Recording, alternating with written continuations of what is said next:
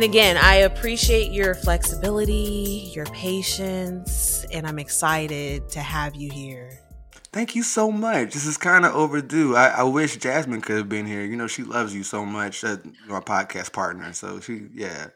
Yes, really? Oh man. So yes, we'll have to do a take two in the future and have a really good conversation about maybe some throwback topics or artists or, you know, just things in that nature because I know that's what y'all specialize in. Absolutely. And I think you you kind of have you share some sentiments about some of those things. So if there is something that piques your interest that you ever want to discuss in this nostalgia base, please feel free to hit us up. We are literally doing nothing. Good to know because that's me the majority of the time too. And so thank you again for joining me, Tammy, on Tea with Tammy.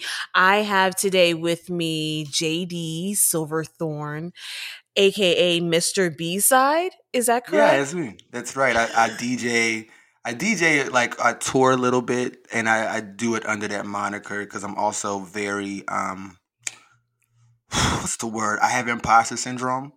Mm. So I mm. kind of have to just be a different person when I do those things. I'm not that outgoing, but when I go out and I DJ and I host things, I'm like a super fun guy. Right now, I'm a fun guy. This is Mr. B side right now.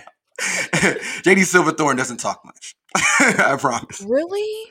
I just don't see that because I feel like conversation is so natural for you. And as soon as you hopped on the call with me, it was just like, it was just natural. It was just genuine and it just flows. So for you to say that you're not really out like outgoing, that's surprising.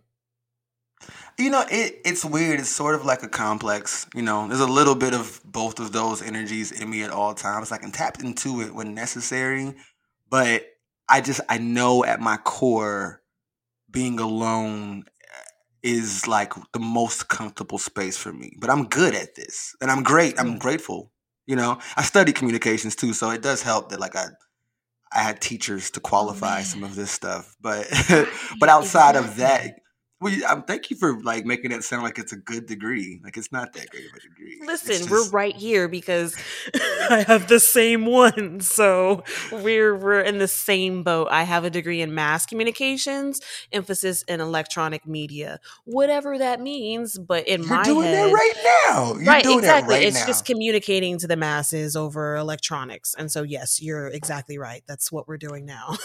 that is exactly what's happening. I, I keep joking that if we had to pay our student loans back based in the value of the degree at the moment, mm. I'd be happy to do that. I got twenty five dollars right now. I could pay. I could pay back. I could pay off the value of this degree. I mean, I don't know if I could pay off the schooling, but the value of the degree, yeah, I got a hundred dollars ish, something like something like that. They don't go too far these days. They don't go too far. yeah, but let's get exactly. into it. I'm I'm so glad to be here. Yes, because I tweeted out the other day that I just needed someone who was a fan of comedy that would be willing to come on Tea with Tammy and discuss the new special from Dave Chappelle titled The Closer. So, The Closer, if you don't know what it is and you're listening, is the third and final Netflix special from Dave Chappelle with his Netflix partnership slash deal that he has mm-hmm, with him. Mm-hmm. And so, this final special titled The Closer, great title, love it. One hour, 12 minutes. And I'm going to just jump out the window and say that it's the most controversial and has received the most backlash. And so, JD, AKA Mr. B Side, did you enjoy this special? So here's the thing I'll say yes and no, mostly because once the energy of people's opinions kind of gets on you, Mm. There's a stench no matter mm. what. Like no matter what. Which is part of the reason why I feel like Twitter at times can be like, whoa, I if I'm going to process this art the way that it's intended, I need to go in completely free of thought. So I have to avoid my phone until I get a chance to see this special. And I did not do that. Mm-hmm. Mm. And that's a huge mistake on my end because I think I knew better. Because I knew Chappelle was heading in this controversial direction. Mm-hmm. So I, what I will say is it was it was what I expected of him, but I can sense some age on his ideas now that it might be drawing a little bit of a rift between you know me and my super fandom of who he is and has been to us.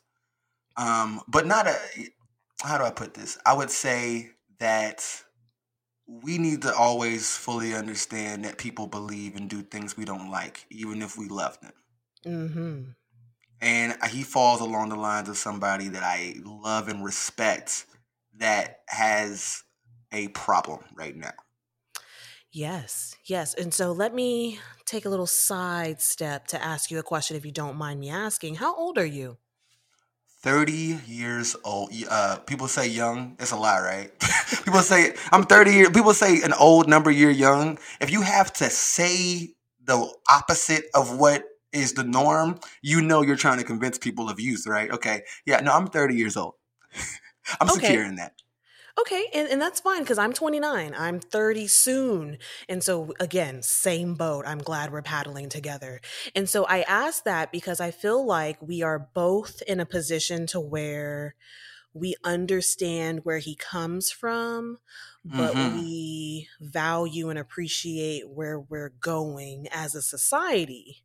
And so, it's like this crossroads of respecting the talent, Mhm. but not agreeing with the tone because we're we're in a different time and I want to assume that you're you're kind of more on the maybe I don't want I don't know if you get offended by this word some people do but like liberal or you know I'm just I'm actually pissed. No, I'm kidding. I'm not.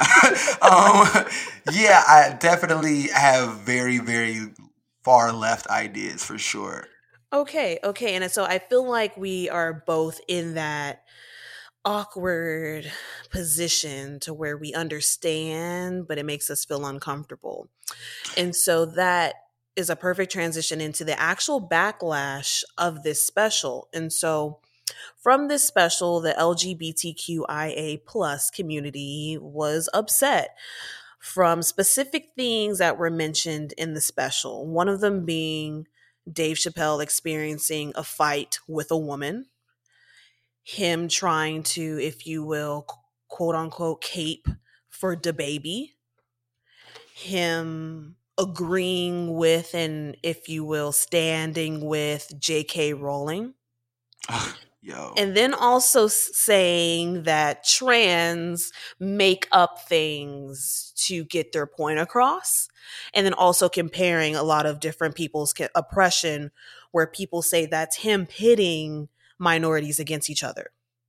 So, with all those different types of backlash, do you see where people are coming from? Or are you on the side of there is a bigger message and people didn't hear it? So I think it's really unique to credit somebody for a message that is sweeping of demographics. One person. Mm. See, because that that to me is gatekeeping. Even if he was saying things I believed in, one man doing that for my community is not something I believe in. Uh, the best man. It could have been, you know, I, I- Barack Obama. I mean, I, I mean, I'm just using him as an example, but of course, there's not a black man that should be making sweeping judgments for communities at all. Um, Mhm. So when it comes down to things like let's get this greater message, that would never be my guys from any human being, thankfully. But I will say, you mentioned the backlash, and I had this this crazy note about the fact that he mentioned DaBaby. The baby's used in this metaphor.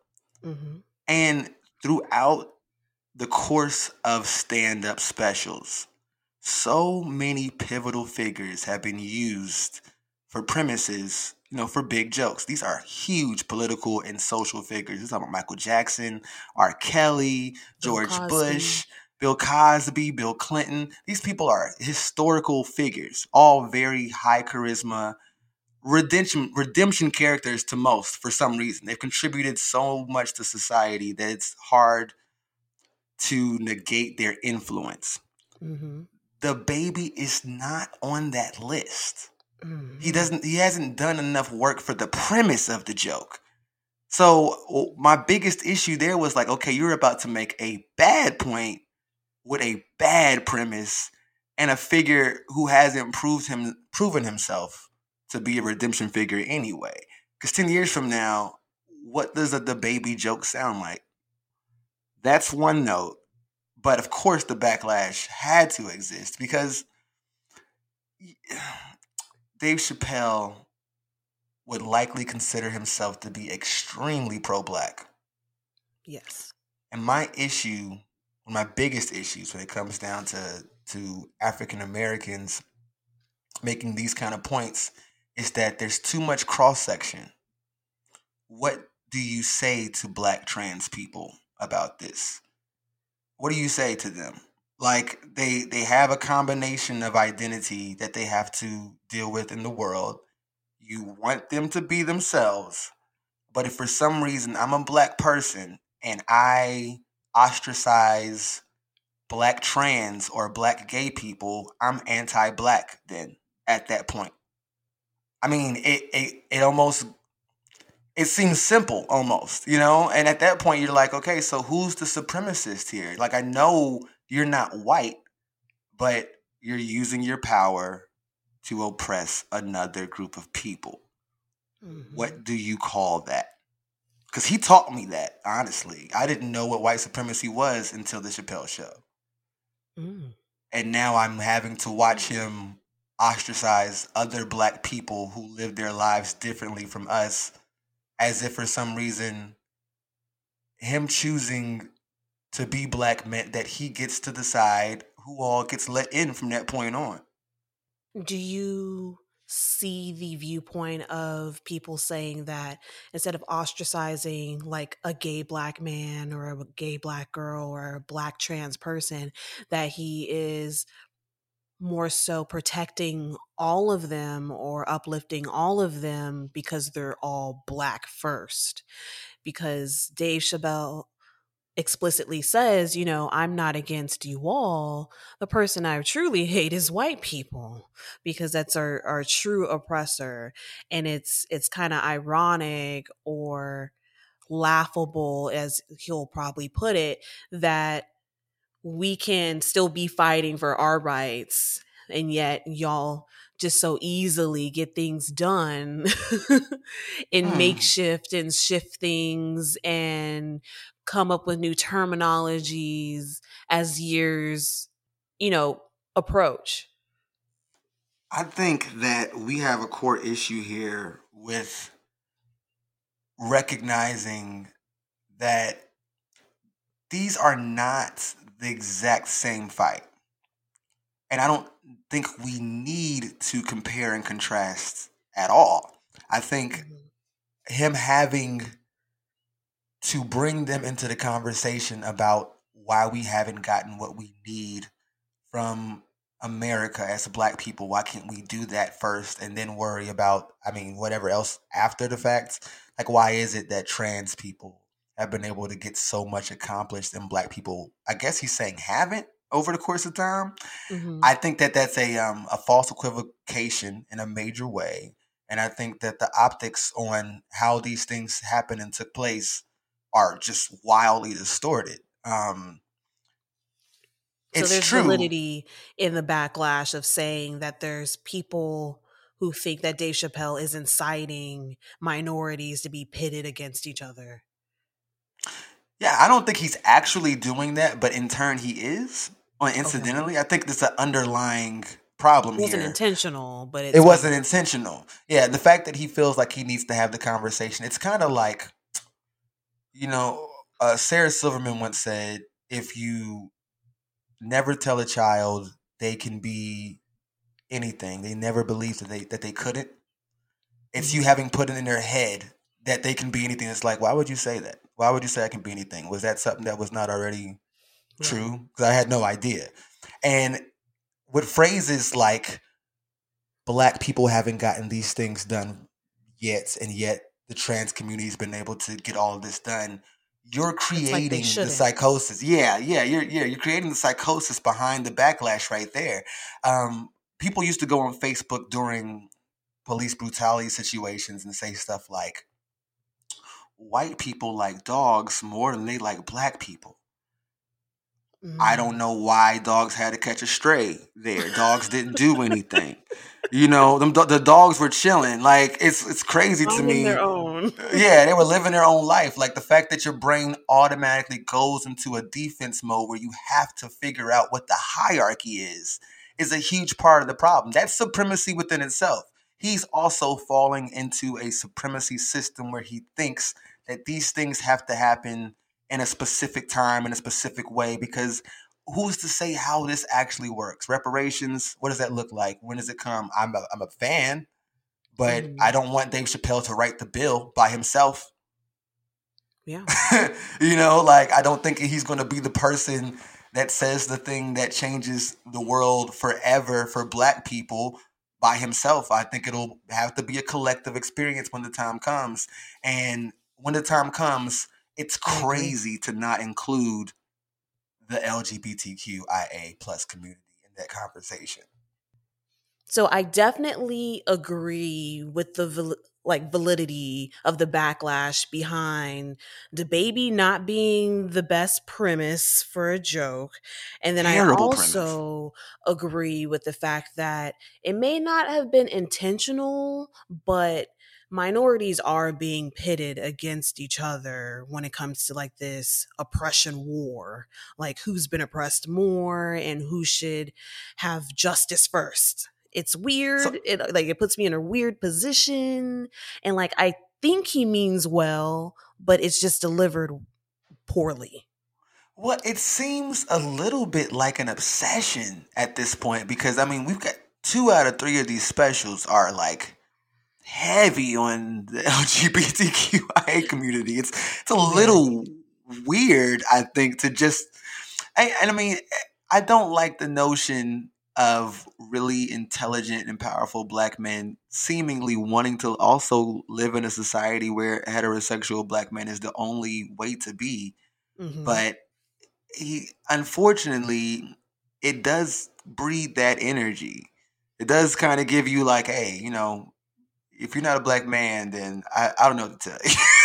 you got to be a straight black man for me to respect anything that comes out of your mouth. It just seems a little bit like he might be on, I, I would say, the outskirts of a list of people who may not listen to black women as well often. Mm, like he he may hang out with Lil Boosie.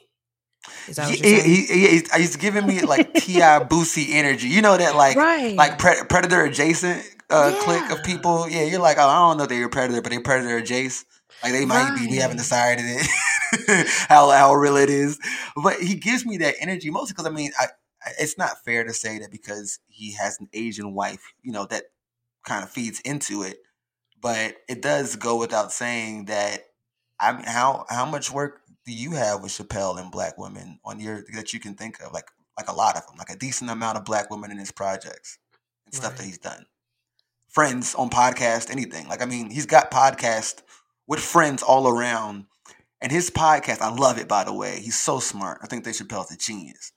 Um, but he's got a podcast on Luminary with Talib Kweli, Mos mm-hmm. Def, and you know, comedians stop in, Bill Burr and Kevin Hart and Michelle Wolf, which is cool. But I mean, out of 10 episodes, no conversations with a black female comic of any kind. Not even in the mm-hmm. room. Like, I mean, I just, I don't know how that happened whenever you have this power to call whomever you want to be on. And he did. And whomever he wanted for 10 episodes, excellently, excellently produced and impeccably organized. Such a great show. Love it. No, I mean, I, I may have heard a woman's voice three times in the mm. entire 10 episodes, and it was literally to piggyback on something or to fact check something that they didn't know, like a like a producer kind of thing, where it's like, a, yeah, when was that? Somebody yelling 1996, like, like right. something like that.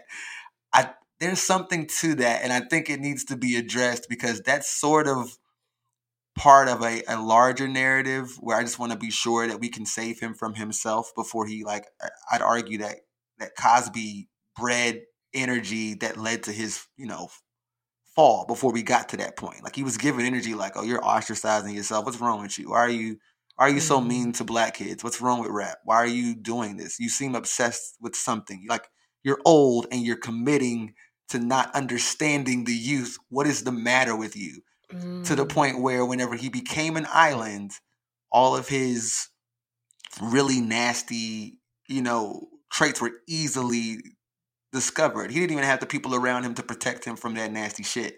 Right. I think like, the kids would call it a red flag. Yeah, yeah. It was red. Yeah, he had he had all these red flags for being a crazy narcissist. And you know, crazy, crazy narcissists are people who do, you know, deviant things sometimes and fall into those heavy. Um, and I, I don't believe that Chappelle's done anything like that.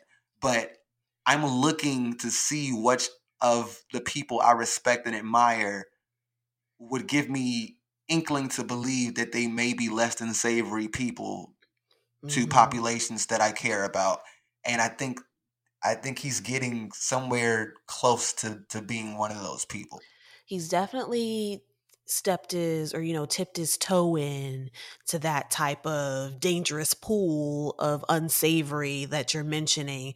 And there is a slight comparison that you've mentioned and it's that subs- obsession like characteristic that he has where like you said it seems like he's a little too obsessed with the lgbtqia plus community. And so do you think dave is baiting for outrage? Because that is like a big question. Like is this hmm. intentional? Did he want this backlash? You know it would the fact that he's not more hyper focused on fixing problems with his talent for black people as a whole still because that was that was his baseline. You know like chappelle's show and killing me softly and all that stuff his his humor is smart and pro-black true blue and has been you know since we've known him right? Goes to africa he comes back and settles himself. You can tell he's got this you know, sort of innate desire to be on stage and it starts coming back to life again. And we all have been enjoying it this entire time.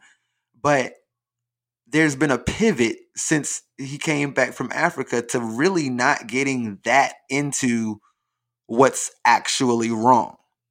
Mm. You know, like I don't feel like I hear any jokes from him about equity about you know like socioeconomic status that's like what's what's more important than black people being poor you know like right now?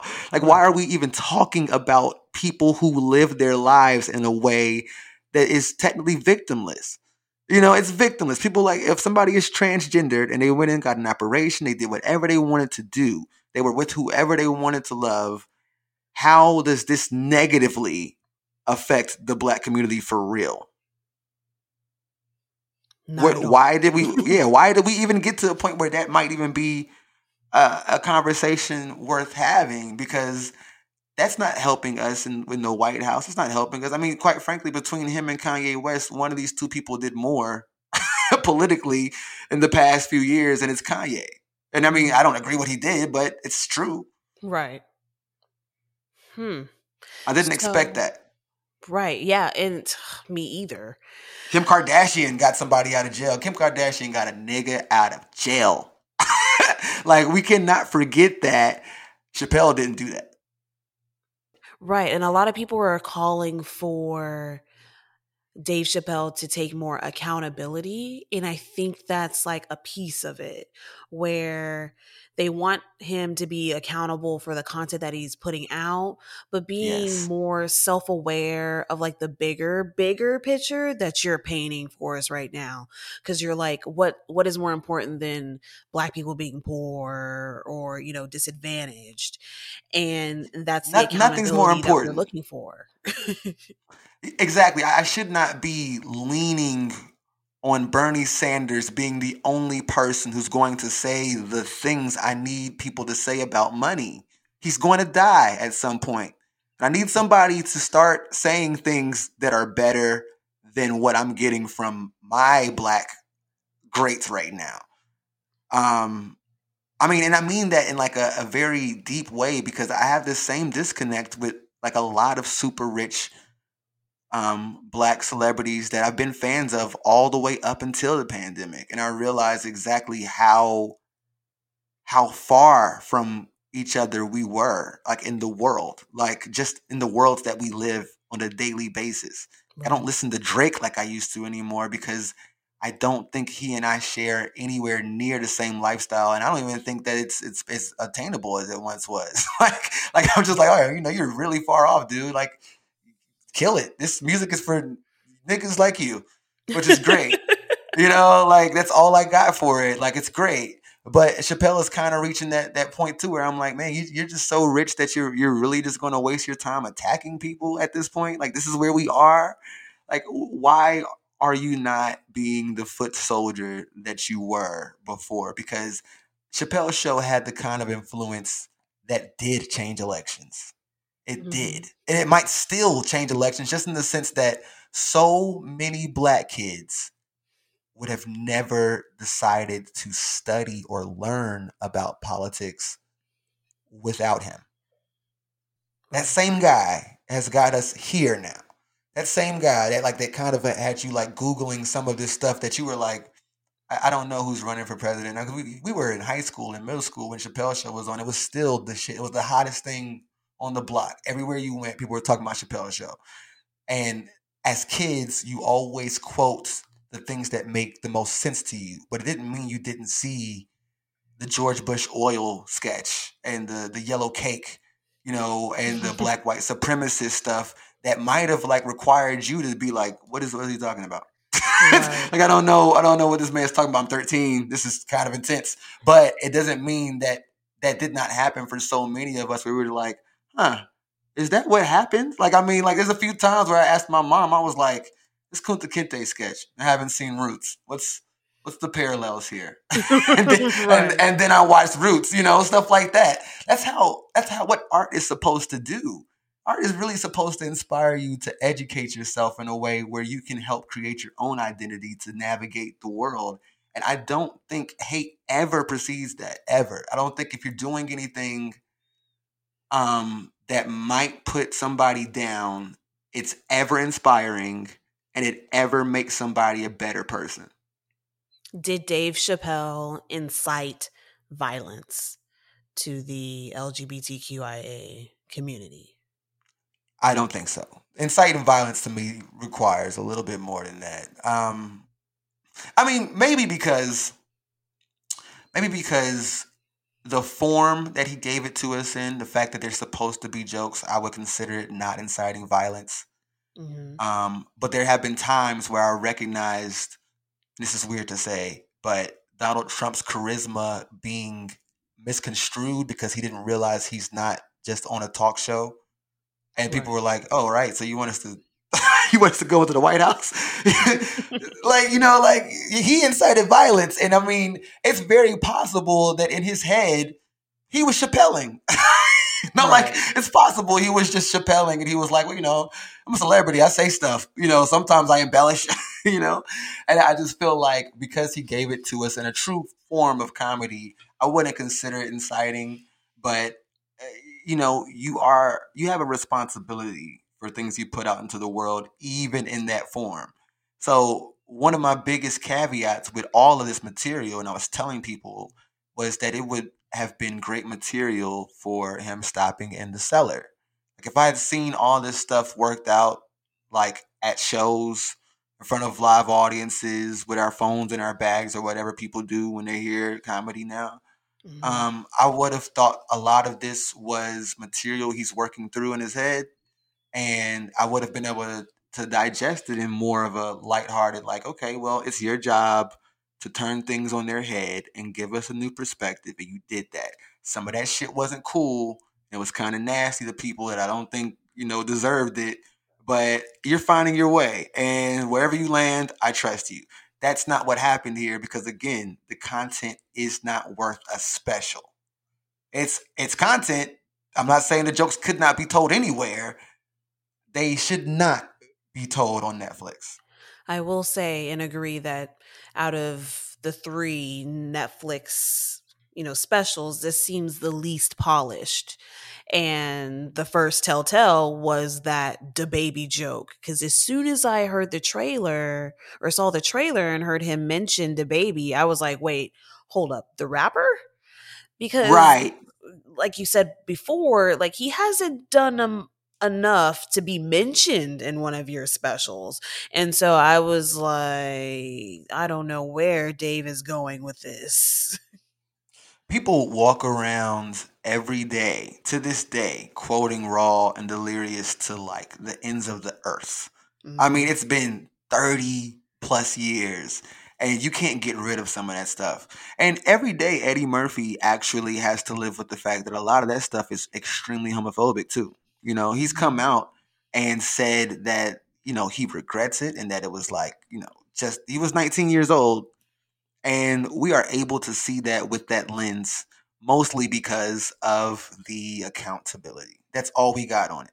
It's an accountability thing. Cause I mean, Raw and Delirious, like I said, classic specials. Got a lot of stuff in there that is not redeemable. You cringe at some of that shit because it's like, whoa, like you're you trying to go into Hollywood and you're you're talking about gay people like this, like you know you got to cross paths with mm-hmm. You can't just do that. Um, and it seems kind of obsessive then too. Honestly, if you look at him, you'll be like, "What's this guy's problem? Like, what what are you doing? Like, how how insane is it that you're dressed that way?" And you're calling people the F word in the audience. Like that's like that's something that's sensible. It's crazy.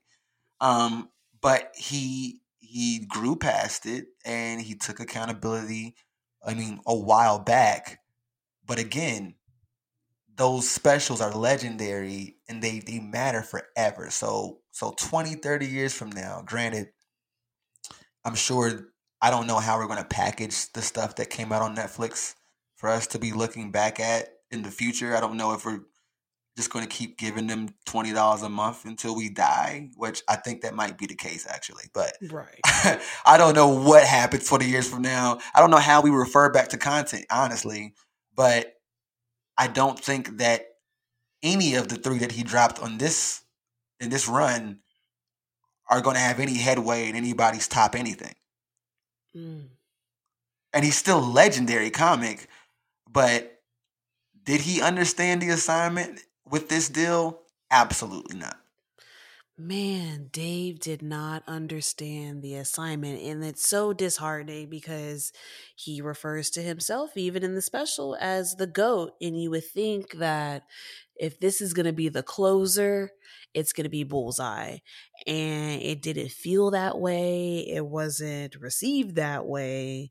And a lot of Netflix employees spoke out against it um, they did say that this special or this release did incite some type of violence. I am going to agree with you and say that I disagree.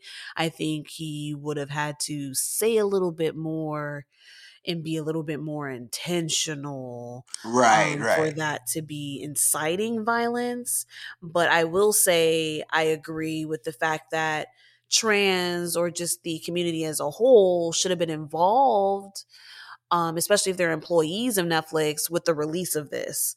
I always think that if there is something heavy um, towards one community, that you need to bring that community in the room mm-hmm. so you mm-hmm. can then have that. I don't want to say cosign because it just sounds corny, but you know, just have that that extra assurance that you're going in the right direction. It, it's a basic level of consideration for one's employees. Really, it, it doesn't it doesn't take much for somebody to say, hey, and I'll make this in a black situation as a black metaphor. If you were at your job mm-hmm. and somebody said, hey, today, um, Donald Trump is coming in. I want all of you to shake his hand for a photo opportunity.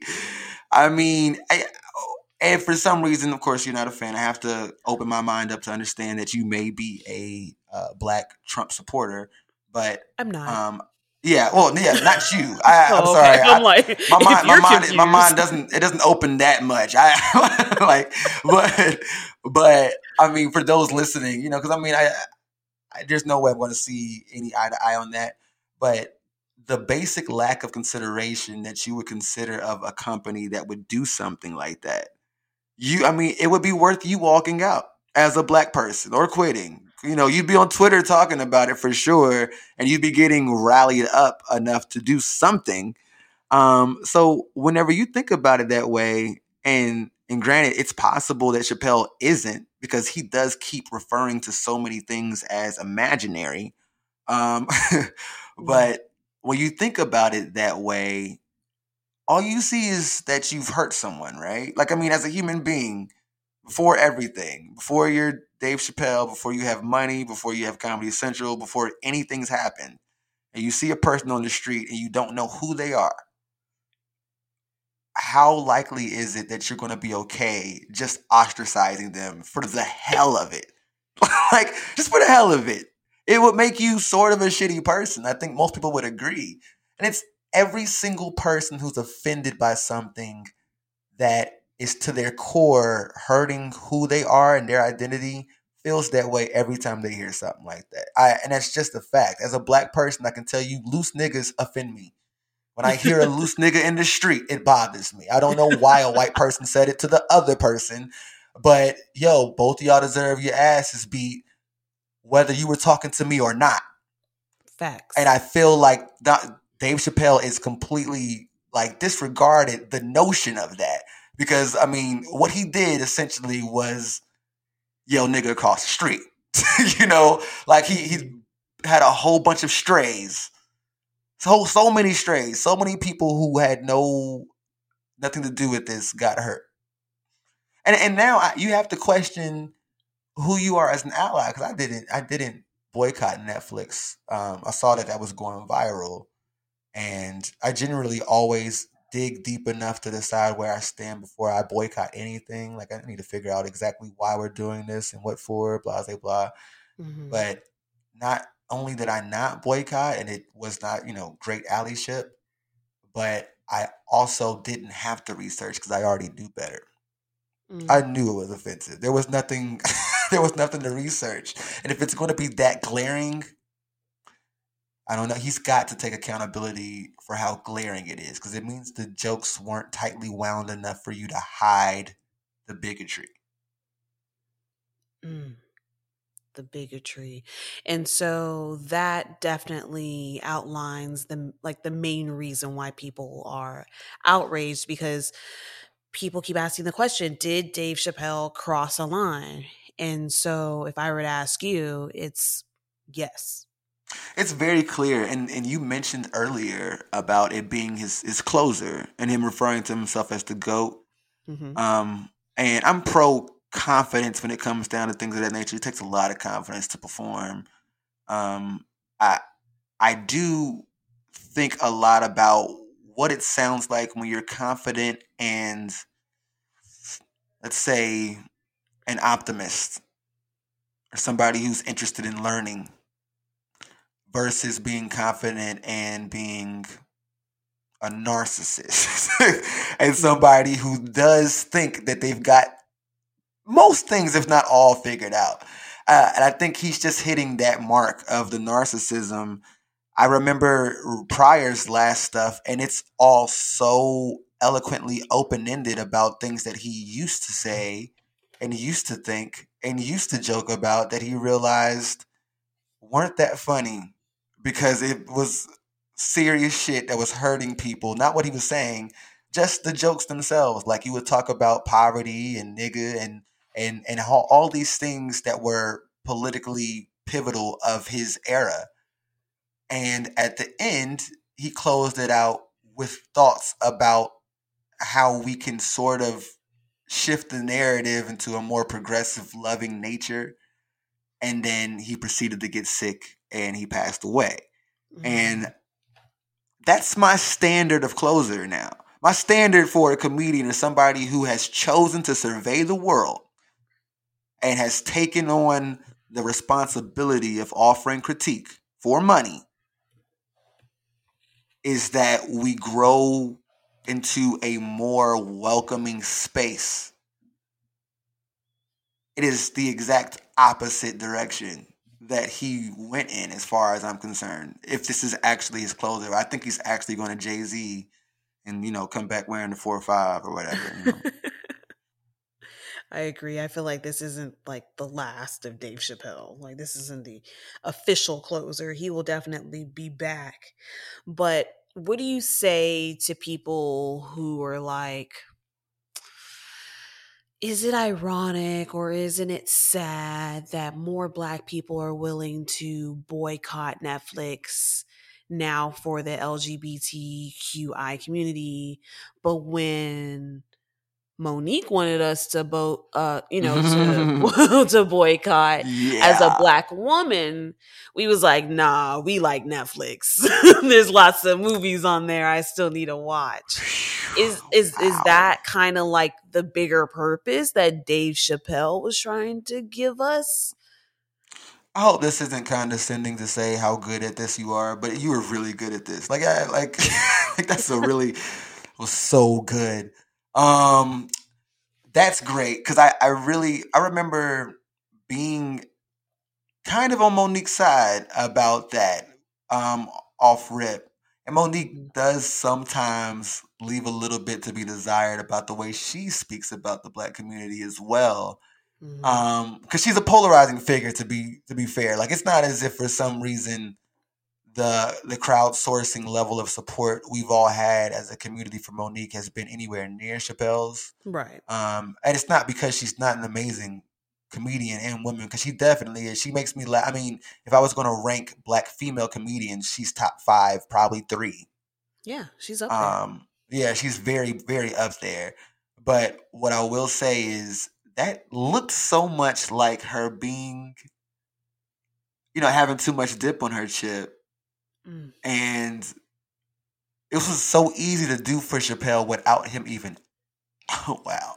Like, I mean, you you just you said something so crazy about how innate and easy it was for this to, for this Chappelle level of a problem to be big without any real formal. Hey, this is a problem. We just knew it was, and it was because he's got that kind of weight and we had to be on the drawing board with Mo'Nique for so long and didn't I mean I don't think I don't think anybody boycotted. Mo'Nique may have been the only person I knew.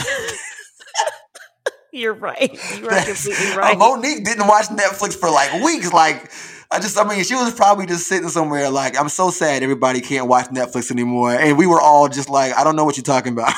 Right. I have no idea. But um that is a shame. And, and when it comes down to to how we see black women in society, it does seem anything above them being attractive to us seems a little hysterical.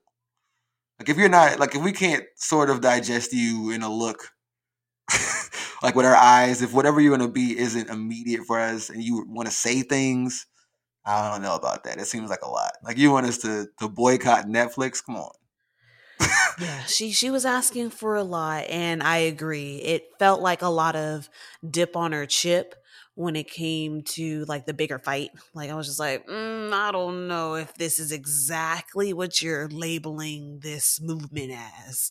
I don't know if this is just like a you know, a one off because of who you are and what decisions you decided to make in previous projects.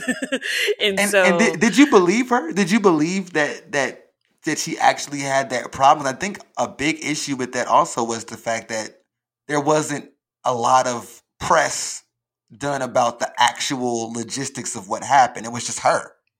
Right. So I mean, it was it was a word of mouth situation as well. So I think that that really didn't work in her favor because, I mean, Mo'Nique sort of looks like uh, that man that she's with. Doesn't it sometimes seem a little mm. like people talk about that, right? Is that a thing? Am I joke? Am I am I lying about the, the fact that the Mo'Nique and her man have a weird? Yeah, they have a weird dynamic, right? It's it's yeah. yeah. yeah, I think that that kind of also plays a role into it because I think to some level she gives conservatorship energy. like she yeah. gives, yeah, she gives like you know a man told me to tell y'all this. Like she gives that kind of energy. The only reason why I would say it's not that energy is the interaction that she had with Steve Harvey on the Steve Harvey show, the talk show. Whoa. And yeah, how she, she, kind of checked him. Yeah. Because Yeah. he was kind of in, you know, I'm par- uh, paraphrasing in short phrase of saying, you know, you you should have just sat down and accepted what they gave you. Um, you kind of should have just shut up and ate your food. And Mm. she's just like, "How dare you?" And how she like checked him on his own show in front of his audience. I was like, "Yeah, no, you're not any like no one's forcing you to do anything." You, you're absolutely right, and I, she was spot on at that level, and it's part of what makes her genius as is. Because I, I watched that and I was like, yeah, you should definitely tell Steve Harvey to mind his damn business. I don't know why. I don't know why we got here. Like, I mean, like I, this man, he's made a, a really decent career out of being in women's business to some level, also. um, and he does a he does a good job. Like, you know what he did that Chappelle didn't do. He does do it, but it is ingrained in the jokes in a way where it does seem very subtle. But he's super misogynistic about a lot of things, and we just let it slide. Um, but when Mo'Nique did do that, it did remind me how often I've seen interviews where women have had to say, "Now, would you ask a man that?" And it's been decades on decades and decades. Like in most of those videos, you see him and it's like, "Oh, I'm watching this now in 2020," and Mo'Nique's like, and that wasn't 2020. I was like 2019, 18 maybe. But I'm watching this now, thinking about when I watched this in lesser definition with another woman who had the same problem.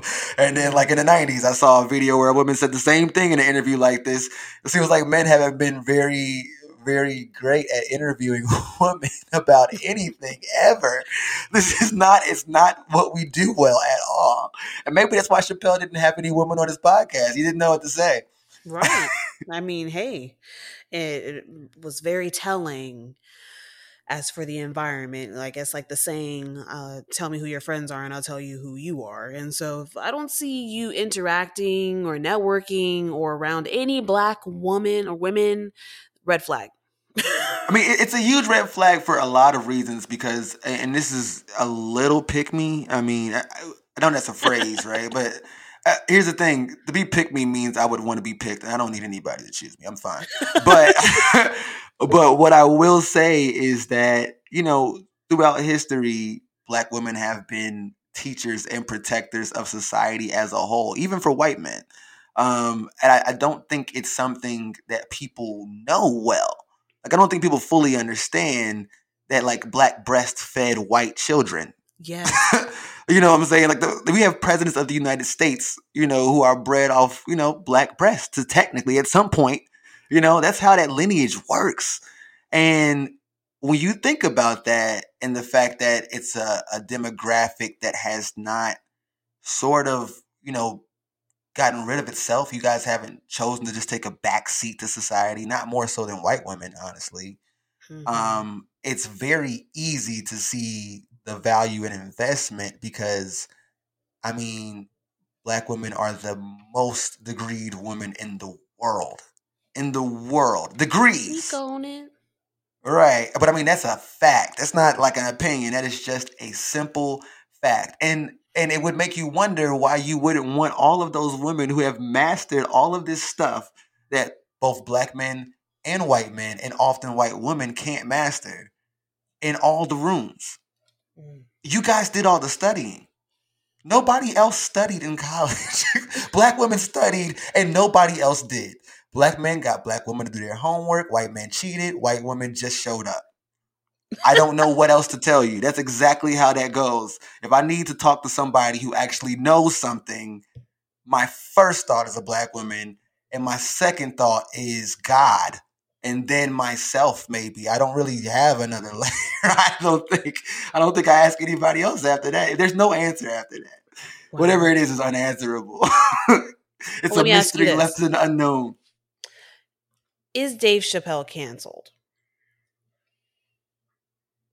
Well, according to him, cancel culture isn't real. Um, But as things are playing out and headlines are still being made about this special that was released on what the 5th, um is he canceled? I would say no, because again, the format benefits him. Um, that's the only saving grace we have here for brand. this. Right. It's on brand. Yeah, he's very on brand. And I mean, uh, granted, people will tell you, you know, you just shouldn't say things at all that might be controversial. I know the comedian like logic, it's ingrained in comics to always have something to say. Mm-hmm. Literally, even if you're pulling it out of a dark place, it's worth saying, you know, as a comedian. And I get that notion actually. I, I think a lot of people that understand comedy also fully understand that what he said is best suited for a conversation like this, maybe. Um, where he may have been like, hey, you know, this isn't cool. But canceling wouldn't be the conversation at all if he didn't think this was material worth showing to a quadrillion people. Right. Like, I mean, they they put it in our face. He U2 albumed himself. Like, being on Netflix is is the U2 album of you're there. Like, like of all comedy. Like you're there. You're staying there regardless. And I just think there was a big, big misstep in um in how he chose to release the material versus necessary what the material necessarily what the material was. And I feel like he should go back to the drawing board and try to figure out how he can be more concise and fruitful with his um, words. I agree. You definitely opened my eyes and ears to maybe some things I didn't catch the first or second time that I watched this special, as for things that could be offensive, because I was definitely on the side of you know the the bigger picture that he was trying to paint as for you know it's it's white people. That's the Mm-hmm. oppressor. That's the person that we're actually mad at. But there was a lot of missteps in a lot of weird jokes. And like you said it does seem like a weird obsession. And i know you had alluded to earlier saying that you know if I was an employee of Netflix and I wasn't involved in the conversation or made to feel this way, I would walk out too. And so putting yourself in the shoes of the people that did walk out, I did hear that Dave Chappelle is open to having dialogue with those individuals and other people who are pret- pro, you know, protesting this content. Do you think that conversation needs to take place? And what is like the ideal outcome of a conversation between Dave Chappelle and disgruntled Netflix employees, a part of the LGBTQIA plus community? You know, I'm so jaded uh, about the media that is presented to us that if I were to see that happen, Chappelle having a conversation with employees of Netflix who identify as trans, and they came to a very quick resolution, I would assume that this was all a scam. I would just be like, oh, this was This is this is what this was. Yeah, y'all were trying to get us all to have a conversation about trans people, and Chappelle was like, "I'll do it. Let me piss them off real quick." Right. Uh, and I, I could totally. I, unfortunately, I can't get the notion out of my head.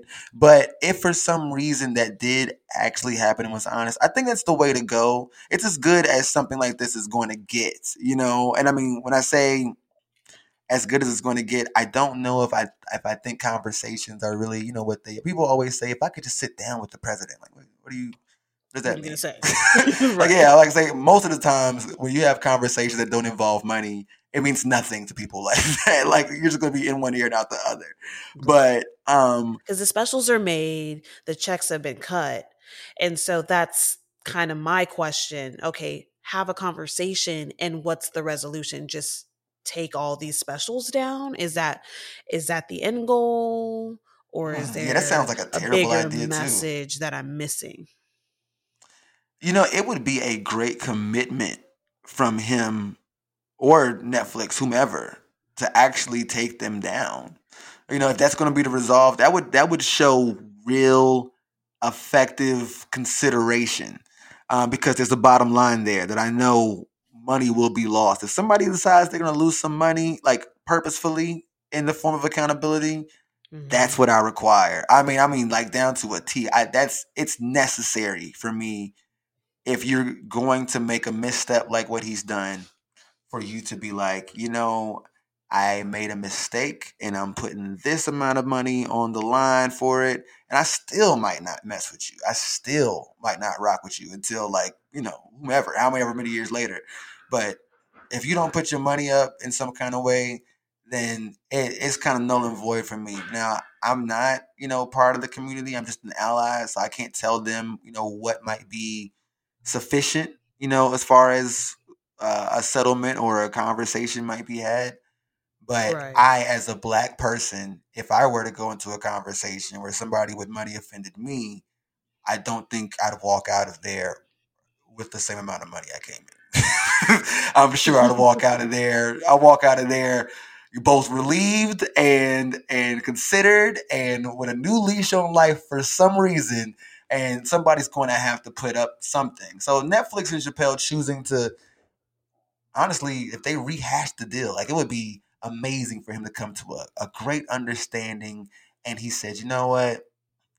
We're going to keep the deal but i'm going to work on some new material and it's going to be about what i'm learning You could do like a comedians in coffee getting cars kind of thing where he just gets in the car and rides around with a trans person and lets that person sell himself as a human being worth not being ostracized. you can be like, I like the color blue, just like you, actually, fam. Like it's just, it doesn't matter. You'd be surprised how many colors we can all still like. we have so much in common, man. Like, I mean, it would be interesting for me to see him commit in a way where his time or money is being spent. That would definitely be interesting. I I don't see it happening. But final questions. Was there a message from Dave Chappelle in this special or did he just all lives matter a situation and saying like but what about me too when it comes to oppression? Um there was a message and it falls in line with a lot of your male black friends on Facebook's um biggest caping argument is mm. that there's an attack on black masculinity. Mm.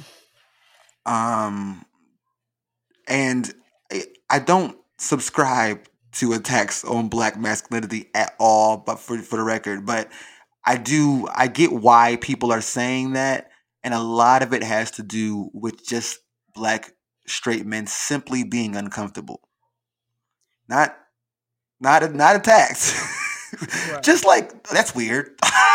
what, what do you mean? What do you mean? That's what you are. It's really it's that. At the end of the day, um, you know, and for me, it's really easy to say that that's that's his message down the line is that if you're not a black heterosexual male, you don't know oppression like I do. Yeah, that's what he's saying, and I, I, don't want him to say that.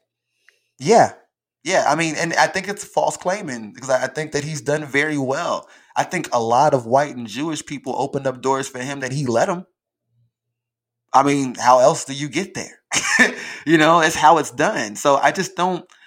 I don't, and I'm gonna make this like a little bit more concise, but I remember Chance the Rapper one time filming himself being pulled over by um, the police, and he was like doing it for safety, right? Mm-hmm. he was Chance the Rapper. Right. And I remember looking at it and thinking, this isn't really his struggle. And I get why he thinks it is, but this cop's just going to see a famous person and he's got his phone recording it like he might be murdered. And people aren't fully understanding that privilege is a huge spectrum and that we all exist in it in some way, shape, or form. So maybe, maybe you're not the worst off person on the spectrum, or you're not the best off, but you're still somewhere better than another group or cross section of identity. So whenever Chappelle goes up and pretty much lets us know, hey, being a black heterosexual male is the hardest thing that you can be. Everybody else should stop capping. That's literally what he's saying. And I want him to understand that he, along with a lot of us, myself included, fall somewhere on the privilege spectrum where we have to be careful about what we say and do also not not necessarily full on white men, you know, supremacy uh, privilege. We're not we're not white privilege, but I'm not very poor and I don't struggle with being myself in public spaces because of my sexuality, um, or I don't struggle with the notion that I feel like I was born, you know, as a different gender, and I'm trying to figure out those kind of things. I, as a black person, having fallen on that spectrum, have to be sensitive to those other layers, right? Um, for me to to even have a conversation or or or the for me to be proud of myself. You know, as a person, I have to know that I'm here and I could be there. And I need to respect and fight for those people so we all trickle up on, you know, the equity that this country owes to all of us. Right. And final question, because it's it's weird to ask. And it's like not even a question, but it's just I'll just go ahead and say it. So at the end of the special of the closer, he mentions his trans friend and tells the story of essentially, and I don't know if you've interpreted this way, but die almost for him. and it felt like those situations where white people are like, but I have a black friend, or, yes, you know, I have yeah. a a black cousin, and so I could in no way be racist. I kind of wanted to get your interpretation of that joke. Did it help him? Did it hurt him? Was it insensitive? Because I mean, that I Googled it, and I mean, that really, that's a real person that was really his mm-hmm. friend mm-hmm. that really died defending him. So I just kind of wanted to get your opinion where there's someone in the community backing him up. Um, so the thing, you're absolutely right. There's no way to see it where it isn't, but I have a black friend. I don't, I don't think there's another interpretation, unfortunately, because in my head, I want to say, you know, he's trying to pivot and he's trying to like find some middle ground, as everybody does whenever they're being controversial and they're trying to equalize, you know. Mm-hmm. Um, but whenever he did that, you're, there's no other way. I almost again feel very jaded. Like, is this a joke? like, right. is this part of the joke? Is it part of the joke that you think you having said that joke at the end of this makes all of this null and void? No, no, there's no way. There's no way. And then part of me is like, okay, so are you obsessed with this because you have a trans friend? And would he appreciate all of this? but like, like what? It's so it's so weird that that had to be the way you ended it to secure safety. It sort of gives its own accountability. Like you know you fucked up if you're even exactly. doing this. I'm so glad you said that because I feel like him ending the show on that note with that joke, it was almost like a last attempt to say like uh, I, I didn't I didn't fuck up too bad or I didn't mean to offend too much or I know this is gonna hurt or sting really bad like he was trying to save face or grasp for that last straw and it didn't sit well with me. That's exactly what it was. And I mean and it, it didn't sit well with me either. And it's and like I said, I I watched Bill Cosby turn into sort of a uh a narcissistic, you know, condescending asshole long before he had, you know, allegations. And I remember even then being a little checked out, like, what's wrong with you? Like, I, aren't you being fun? like, it's not cool. Just be fun. We need that. We really need somebody to be fun again. Like, I don't know why you're making this your your your white whale. You know, and I, my only thought in, in his situation, you know, with Cosby having lost his son, um, he just associated that murder with, you know, gang culture and rap. Like he just turned to Ronald Reagan, like for the rest for the bulk of his life. And he has an exact moment to attribute why that hurt him so much. He turned it to that guy. And I just feel like, you know, I'm not a psychiatrist, but it's really hard to not think that there's a pivotal experience for Dave Chappelle that turned him into this person. And he's harboring on it because of this experience, whatever it exactly may be. Because um, I don't think that last joke was exactly it. Agreed. Well, I certainly want to thank you for contributing for such a heavy topic. And I do want to acknowledge that, you know, we are both individuals that aren't a part of the community, but we are allies. And we did want to do our due diligence to like flesh out this topic and really have a Absolutely. good conversation. So we are on the right side. yeah, I mean, my, my only deal with myself is to try my hardest to be on the right side of history even if I don't know exactly I have to say that again. oh, I said my only promise to myself is to try my hardest to be on the right side of history, even if we don't know exactly what history is being made. Um, mm-hmm. That means having conversations and listening and choosing to always be learning. And um, there's no no no true confidence until you know we're we're heading to wherever we're heading. you know, so I, I'm on the lines of him and other people trying harder to be open ended about how they speak about things that they don't understand right now because history will tell you that no matter what you don't understand, we do have to face it. Yeah. Where do you stand? Hopefully this is fun though. Right side.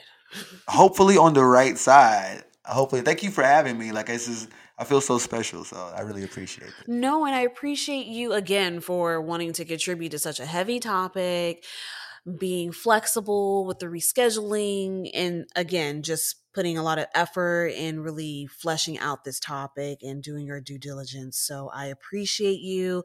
And just a few more minutes before we wrap up, I just want to do like mm-hmm. a quick little catch up. I am very curious of how DJ life is post pandemic, post COVID. Like, are you doing events in person, big, um, large? What type of things you do? Very back, um, very back. Um, it's it's almost a pandemic within itself, having to make up for all of the lost time mm. in this field. I'm realizing. um, now, to be fair, like I, I, was pretty sure I was like just bankrupt, and I was like, okay, well, this is it. You know, like during during quarantine, I said, well, I'm oh. I'm done. Well, give me unemployment for that many months. You're just like, well, this is this is it. I'm in too much debt for me to even consider like choosing something that risky again.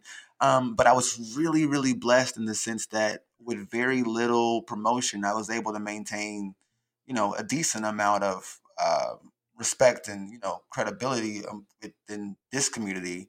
Um, I had to make up a lot of weddings because I do a lot of weddings at home. Mm. Um, I go on the road and tour for like colleges, and you know, school wasn't in session, so that was hard. because you know, mm-hmm. colleges are my bread and butter. Like I, I'll probably hit 40 or 50 colleges a year. Oh, um, wow. and they have so much money to play with. It's, so crazy. Right? Yeah, so much money to play with. I do two hour shows sometimes at an Ivy League adjacent school that will remain nameless, and I make something that I mean, it's it, it's something you dreamed of as a ten year old when you were playing around with music in your room. Um, but I am back, and people, you know, have completely gotten completely fatigued, you know, as to you know what what's going on with COVID. And I mean, probably rightfully so. I guess I guess that's the name of the game now is to just sort of like survival of the fittest. Um, and you know, people are dancing, and we're having as good of a time as possible. But I um plan to do more, I think, next year. I'm going into a break because the wintertime is very slow for me. Mm. I'm really excited about the time off. I'm going to day in Vegas, uh, actually, to the oh, festival. Oh, nice. forward to that. Yeah. Yeah, so that's going to cap off my my season, and then I'm going to be in the house uh, chilling um, until okay, pretty much yeah, yeah, in the house again. We brought it back. Now I'm going to have to watch it now because why am I so obsessed with this? It seems like I'm making this whole podcast about in the house and something in the house do yeah, something to, to me. And so, you know, it, it, comes on this channel, Aspire, which not a lot of people have, but it's a black owned channel. I just got it um, with oh, Direct Direct TV Streaming's app. Uh, Direct TV the streaming app has the blackest lineup you can find on those sling kind of apps. Right, but right. BET Her, Aspire, Cleo, TV One, and BET, all of them are on there. So like it's for me and like like Jasmine has my password, which I'm probably putting her on blast, but I don't care. um, but like Steve Harvey and Girlfriends and In the House and One on One and and all of those shows are on incessantly throughout the day now. So it's it's been amazing for me. You know, that's all my that's sports for me. I'll just rewatch all that stuff until I die. I love it. I love it. Okay, and so I got a taste of the type of venues or events you do. Do you have a favorite DJ? Do you have someone that you like look up to, model yourself after, or just like enjoyed when you were a kid? Two people. Um definitely Jazzy Jeff, which is easy to say. Um, but he's I think he's a champion of good friendship. Um, mm.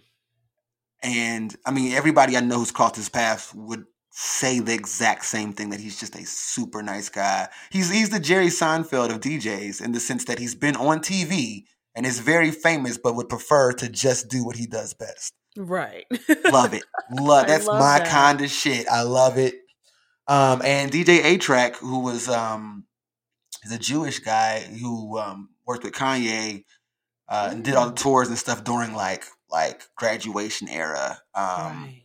And you know he's a turntablist and just like a, an insane, insane turn. You know I love all that '90s, 2000s stuff. He he of does course. things. He does things with those songs that I, inspire me immensely. And again, like I love stuff like what we do because I mean, to some level, you know, this is a podcast. You you have this art. You know, you're a good host. You you interview well. A DJ. There's comedy. These things have a thousand kinds of good. You know, you know when it's mm-hmm. bad, but there's a thousand kinds of good. You know, like you can go see, you could be the best painter ever and go see a painter, like that's good you're not better than me, but that's good. You're really good at this. You know, I love crafts that are, you know, that have open qualifiers and the yes. people that that changed the way I heard something because in those crafts it doesn't humble you whenever you enjoy something because you don't feel that like damn that podcast hit a mark I didn't hit. You just think, oh, that was a good note you'll just keep it going. You right. just keep it moving, and you'll and you'll you'll like you'll do whatever it is you do best. And you know the combination of DJs that I listen to, it's always like, wow, I didn't think of that, and it's not as humbling as it is inspiring. And I just think that it, that's why it's so fun for me. Yes, I love that. Oh, one last question and then I'll be out of your hair and you can get back to scratching or whatever you do in your free time with those records. Uh, I'm very curious. Okay, you being a DJ, say I'm throwing a party, I'm hip, I'm young. What's in the Serato? What are like the top three mm. songs mm. that you're for sure playing to get the party jumping? You know, I'm from Texas. I don't know if that makes a difference. Oh, I'm from the okay. South. But I just need an idea. Like, what three songs are you playing for me right now in this day and age? Okay. I I worked at Lamar University in hmm. Houston mm. a few right before the pandemic. Wow. It may have been one of my best shows. I mean, those kids gave me a time. Okay. um, and to be fair, my mother is also from Houston, and I spent my oh, summers there. So you already um, so know. I, am a little hip. I'm a little hip. I want. I want. And here's the thing. I, I'm hoping that my picks impress you because really, my go-to. I, I know I drop Still Tippin' no matter what. Um, it's one of my favorite songs of all time. I know every single bar, like word for word. Um, and oh, when I think about, I mean, so the, today, today, if I'm doing a party, I'm probably going to do a mix where you're going to hear Still Tippin'. Mm-hmm. Um, and I mean, I'm going to have to do some Meg. Um, and if I was going to just do like the best of, my favorite Meg song is "Girls in the Hood," so I'd figure out how to do something with that because I just think that song is amazing. I think yes, one of my faves from her. yeah, I love that song and that beat and the sample. Everything about that is amazing. Um, and then you know, just for general purposes, I always, always try to drop "Just Got Paid Friday Night" by Johnny Kemp. Just in general, yeah. Like I mean, that that's not specific to Texas at all, but it's just one of those things where I'm like that. That really gets the people going, uh, and getting the people going is like just the thing, right? Right. Because uh, because one of those songs I might have subbed in, and I don't know if you remember this, but Blackstreet has sort of a bootleg song called "The Booty Call Dance," um, and it samples um, Boogie Shoes, the KC and Sunset. It kind of sounds like a cha cha slide line dance kind of thing, but it's not. really? Um, go, go on YouTube and look up Blackstreet Booty Call Dance. And there's two versions, but the one that sounds like Boogie Shoes, listen to it and tell me that that isn't going to change any party. I mean, you could have never heard the song before and be like, "Oh, this is this is going to work." Yeah, that that's definitely one of those things, and I surprise people with it all the time now. So it's not a popular, you know, um, selection, but I think if you listen to it, you'll be like, "Oh, I completely understand why you said this."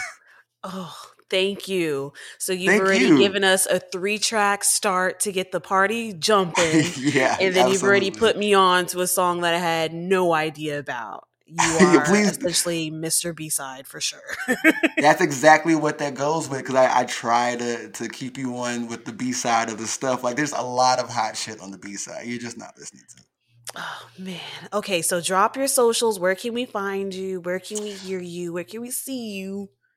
Literally, um, jdsilverthorn.com exists, so my whole name.com. That's if you're looking for a private event DJ. I've got a bunch of portfolio in there, and that website is my baby. Uh, if you get a chance, look at it. It's, I, I created it a few years ago, and I love it.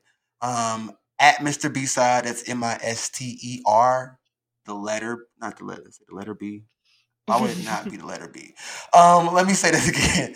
Um, Instagram at Mr. B side, M I S T E R B side. Um, Twitter, same thing. Um, I don't do Facebook anymore. Um, so yeah, that's where I am. I'm low key with it, but I do post my um my, my sets and and stops and really cool things. I travel a lot, so it's a bunch of pad thai and music based stuff. Wow, nice. Yeah, you. I'm. I'm a find. I'm destined to find the best pad thai in the country. It's like something I'm trying to make happen. Every time I go to a new city, the first thing I do is try to find the best pad thai. So Very interesting. if So you care about that, it, tell us. absolutely, absolutely. As of right now, I will tell you, as it stands, it is little five points Thai in Atlanta, Georgia. So if you're familiar and you are going to Atlanta, go to Little Five Points Thai. It's amazing. Putting us on already. Absolutely. But thank you again for having me. Yes, greatly appreciated for having you, a talented producer, DJ, host, mm-hmm. and of course, it's Tea with Tammy on all platforms, all streaming services, and teawithtammy.com for more information on more projects to drop in the future. Thank you again, Mr. B Side, and until next time, sip some tea.